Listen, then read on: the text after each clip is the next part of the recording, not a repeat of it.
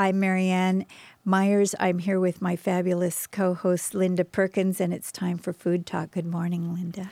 I've got my apron on. You do. You it's, do. It's, it's, a secret because it's underneath my fleecy fleece. I'm like, where is your apron? I don't see it.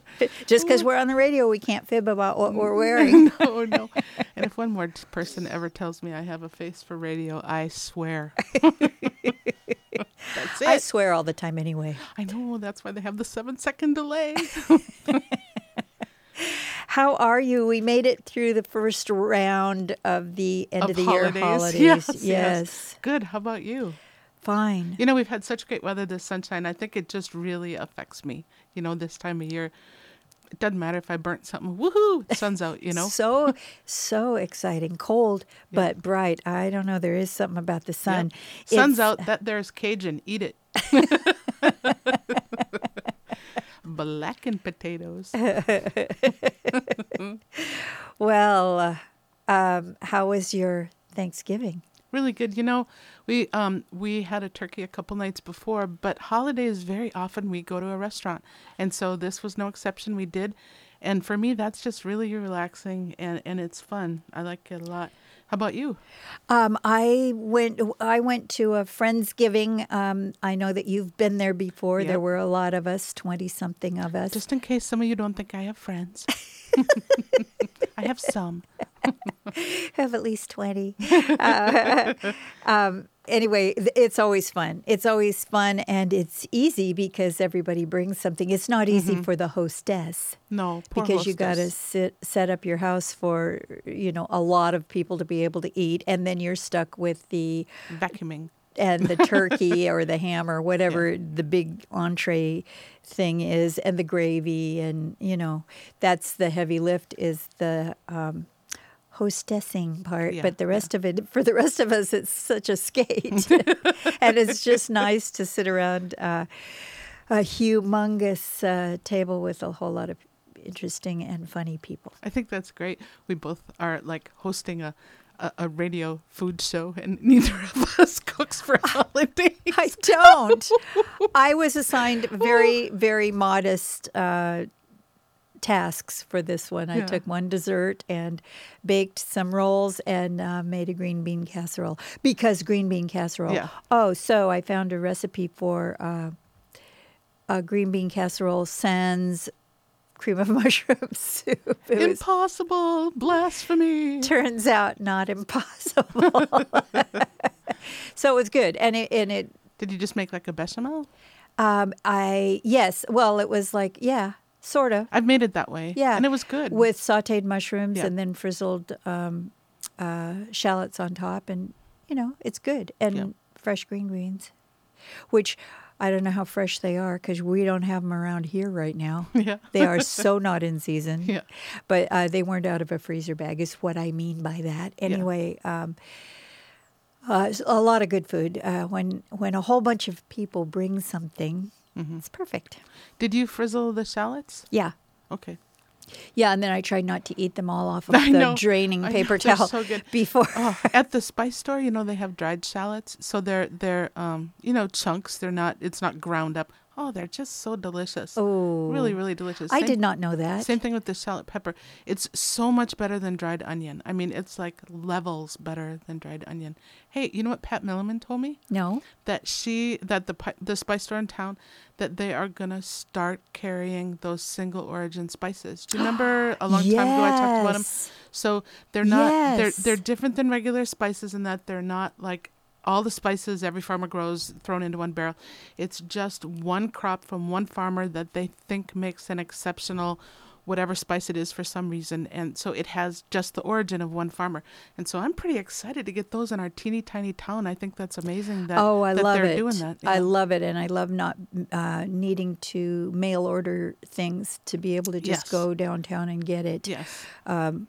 Well, I don't live in Astoria, so it's not just like going downtown, but it's fun. And um, I get to see people I like and uh, leave my money here. Yeah. So that's yeah. good. Way better for the local economy. Yeah. Well, that's really good news. I know, I think so too. Yeah. So um, I got a text from a friend the other day. Hey, you want some quince?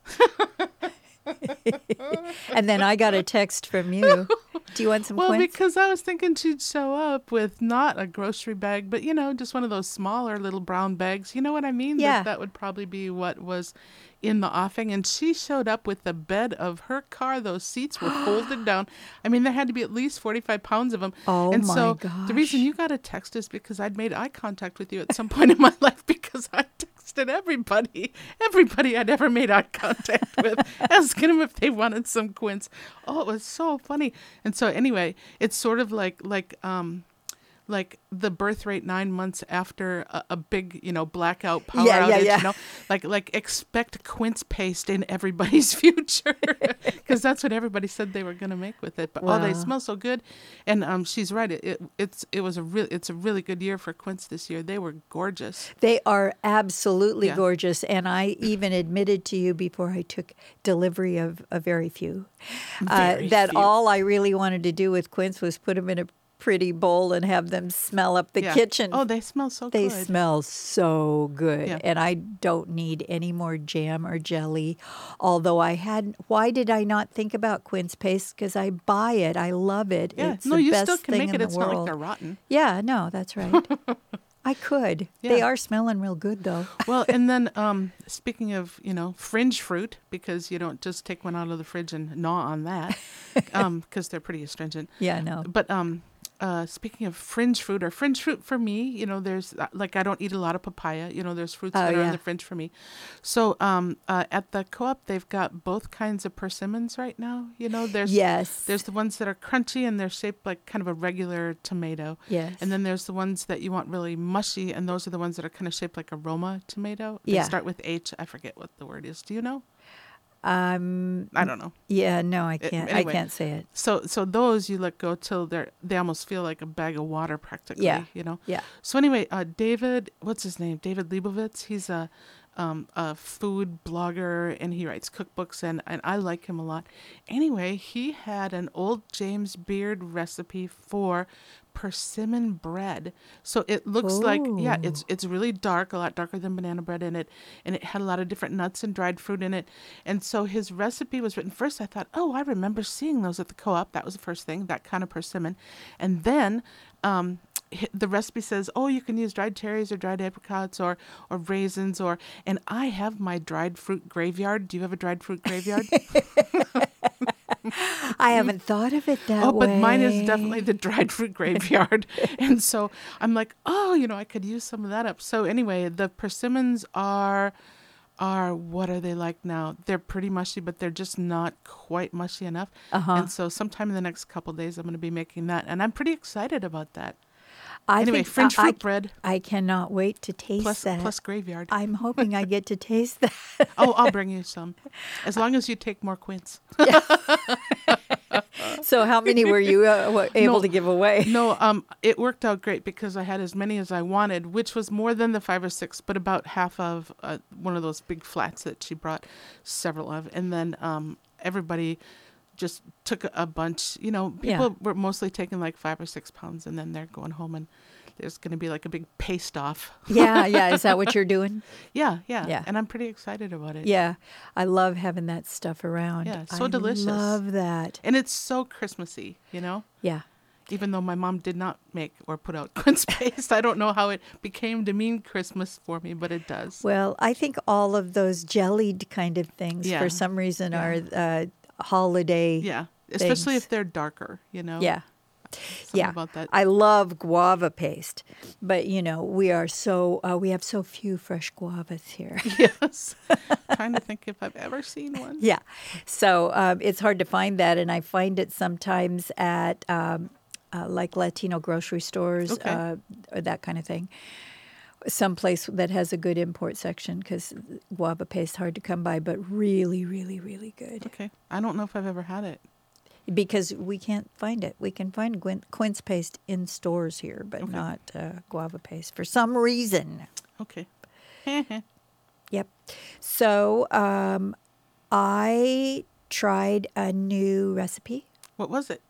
I have a cookbook I really, really like lately called, I think it's called uh, Cooking for Two. It's from the America's Test, Test Oh, yeah. Kitchen. And And they really do test their recipes. I really appreciate that. Yeah, yeah. I, I don't uh, worry Mhm, about uh, exactly. doing something out of there, but also I appreciate the fact, since I'm cooking for two, that everything is sized appropriately Mm-hmm. because I'm not. Um, you might know this about me. Any people who know me know. She doesn't get super excited about leftovers. I don't do leftovers. I don't do to, to go boxes if I have leftovers in a restaurant. I just don't. I try to have what I want and no more. I'm, Well, and then if you're given too much at a restaurant and you're not going to eat the leftovers, if you don't take a box, you're not wasting that box and putting it yeah, in the landfill. that's right.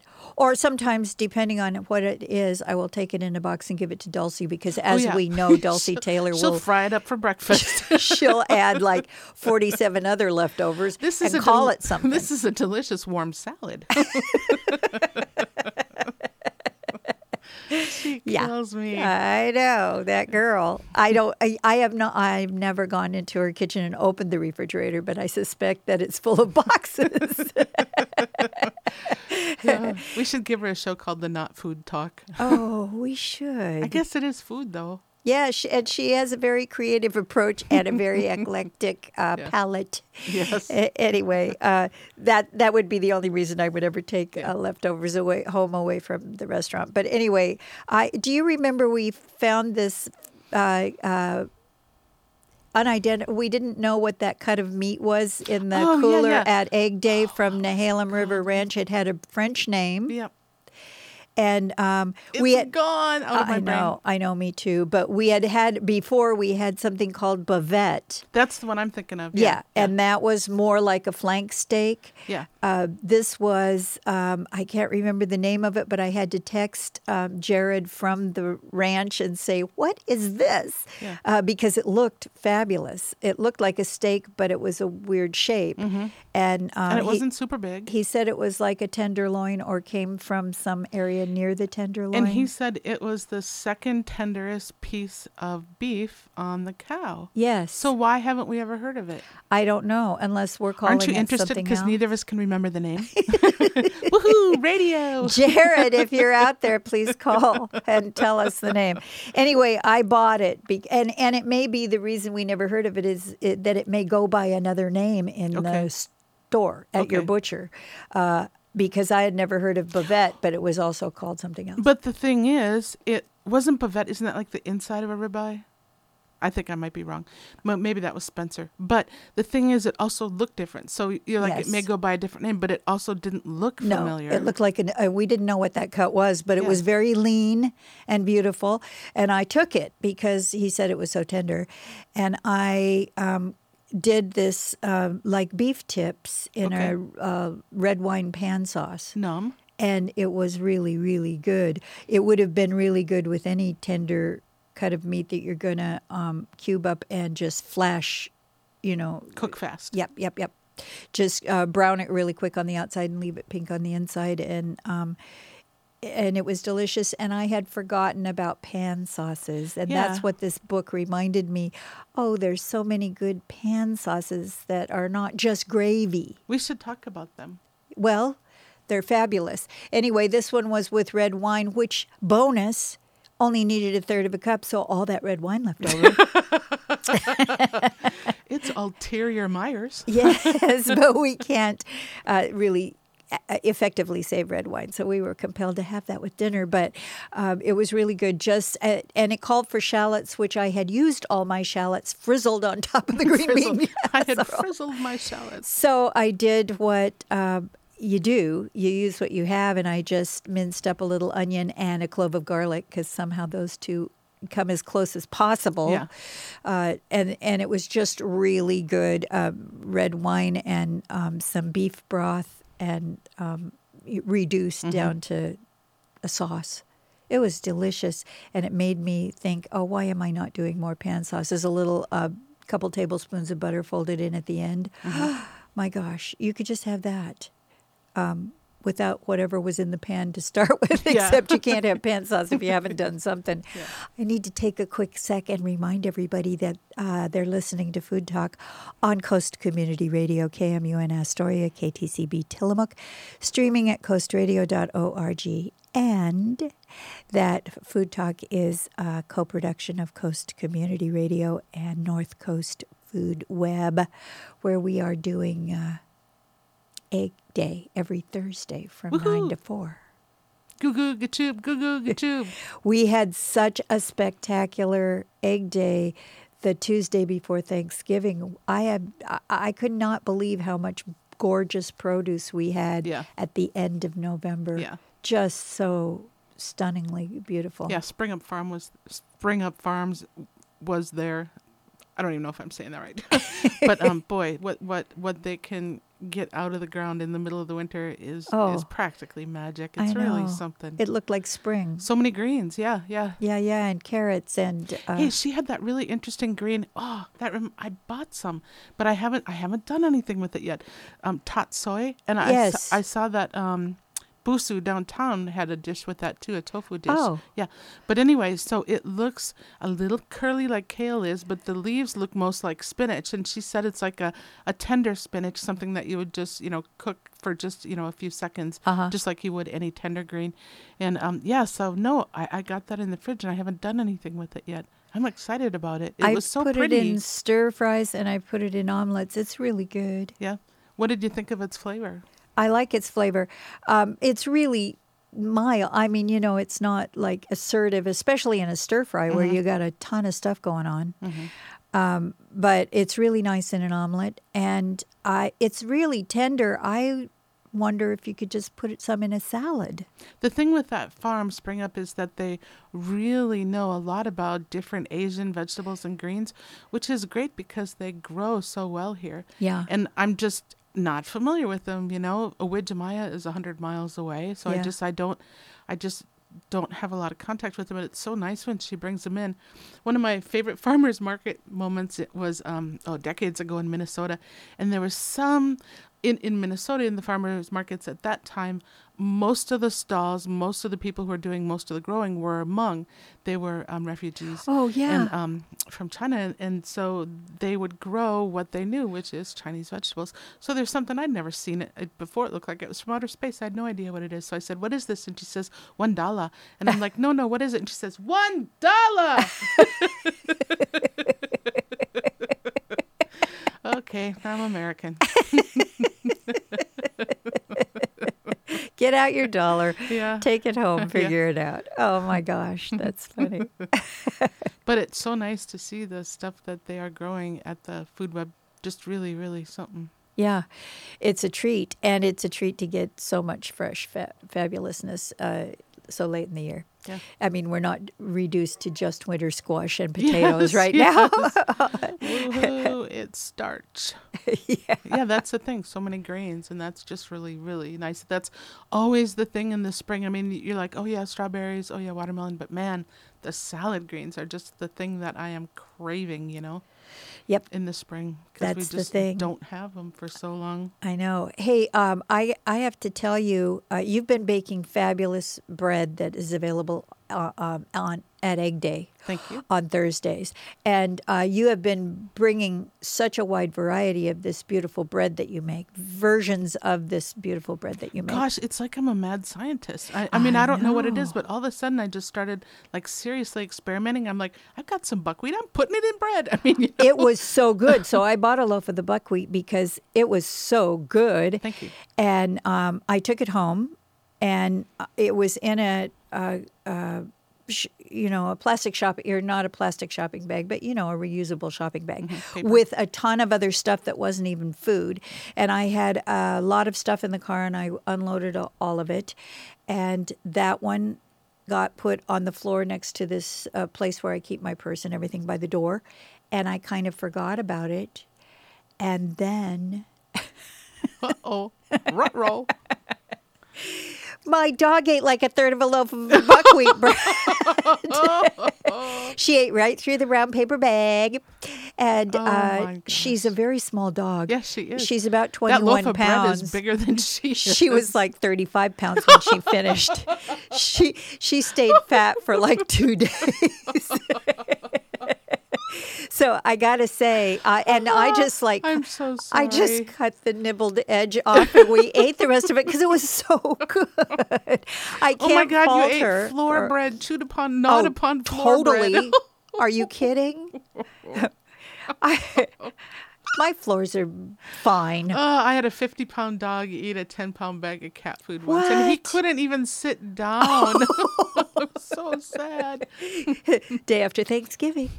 Anyway, Yeah. I got to tell you that your uh, that your buckwheat bread has been approved by non-humans. Everybody, also, everybody in the house. the whole family loves your bread. Well, the cats Well- not so much, but you know how picky they are. Well, I've been experimenting. Okay, so I got all like mad scientist about bread because I just wanted to make something besides that rustic bread, which is made out of white bread flour and white whole wheat flour.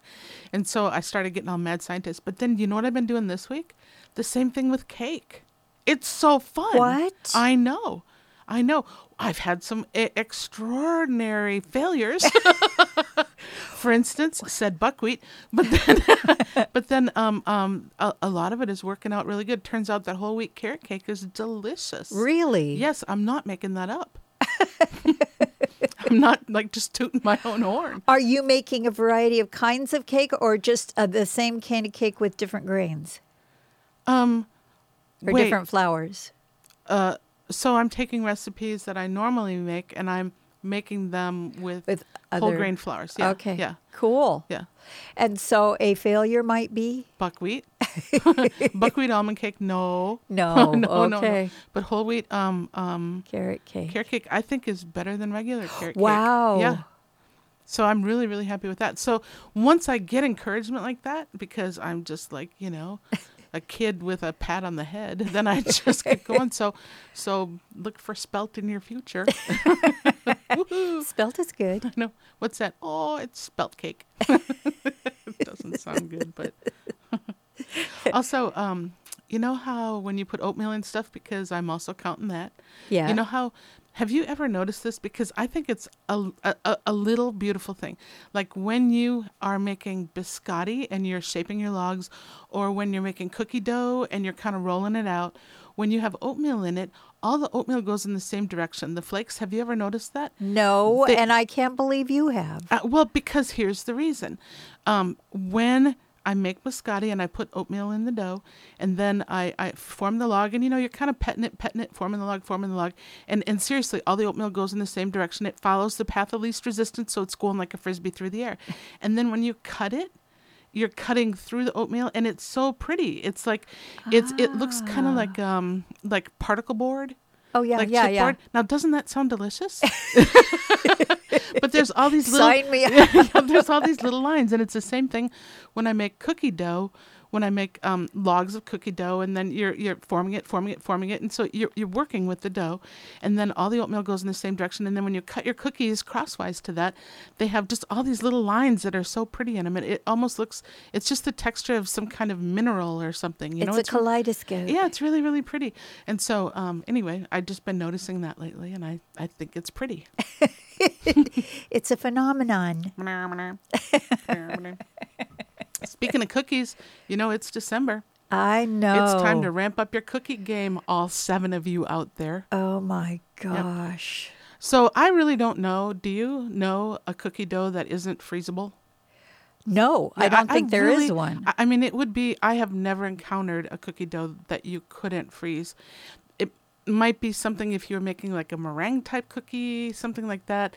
That's you know really different from regular cookies. But if if you look at that thing and you immediately say cookie, I think the dough is freezable. And so now just make some dough. Just just make some dough, put it in your freezer so that you can just lob off some cookies as it gets closer to Christmas, and you're not you know wrecking your your holiday by mixing. because we all know how that is. Yeah, yeah. Do we? No, we don't. I, I virtually never make cookies. I just rely on people like you. you? Because I'll eat them. Oh, like so I don't. I don't have hordes of people that I uh, take cookies to. I Yeah. guess I should, but I don't. So I know you have uh, 20 friends. well, um, one way that I have been okay, so there's an almond cookie that I really like to make. And so what I will do is I will make enough cookie dough that it will fit into a 9 by 13 um, baking pan up pretty much up to the top. So so what I do is I I line the pan with parchment and I've got a big sling on it and then um so that I can, you know, get it out of there later. And then I make a lot of dough and then what I do is I carefully squish the dough into the pan. So so um if you just lob it in there the whole thing and then press you're going to get a lot of air pockets. Oh, right, and that doesn't work. So so like first i'll squish you know um, a small handful into the corners and then i squish it around all the edges and then i start squishing it in the middle and then i put a big piece of parchment on top and i have another pan exactly the same and i put it on the top and i press and i press and i press and i lift it up and it's pretty even but it's not even. So then I even it out some more and i press and i press and i press. So what i'm trying to do is get just a, a cake pan sized um, um, brick of this dough. And then what I do is I put it in the refrigerator till it's quite hard, and then I, I slice four square logs off of it. Oh, So you can slice whatever size cookie you want, but that's what I like with this dough because it spreads. So the long way, I cut it in half and then I cut each of those in half and then I wrap them up in plastic and I wrap them up in foil and I stick them in the freezer. And that that makes about 100 cookies, you know. okay. So each log is making. 25. All right. And just the way that I cut that dough, but Right. but there's different ones that you cut only a quarter inch thick that Right. you're going to get a, a hundred cookies out of a log. You know, wait, did I do that math right? No, I did not. Stop doing the math. Just don't do the math. this is my favorite way to completely screw up something is to What? say, I'm going to triple the recipe, but Oh, yeah. I, I don't need a pen. you should have seen me. I was trying to make some like um, multi-grain bread.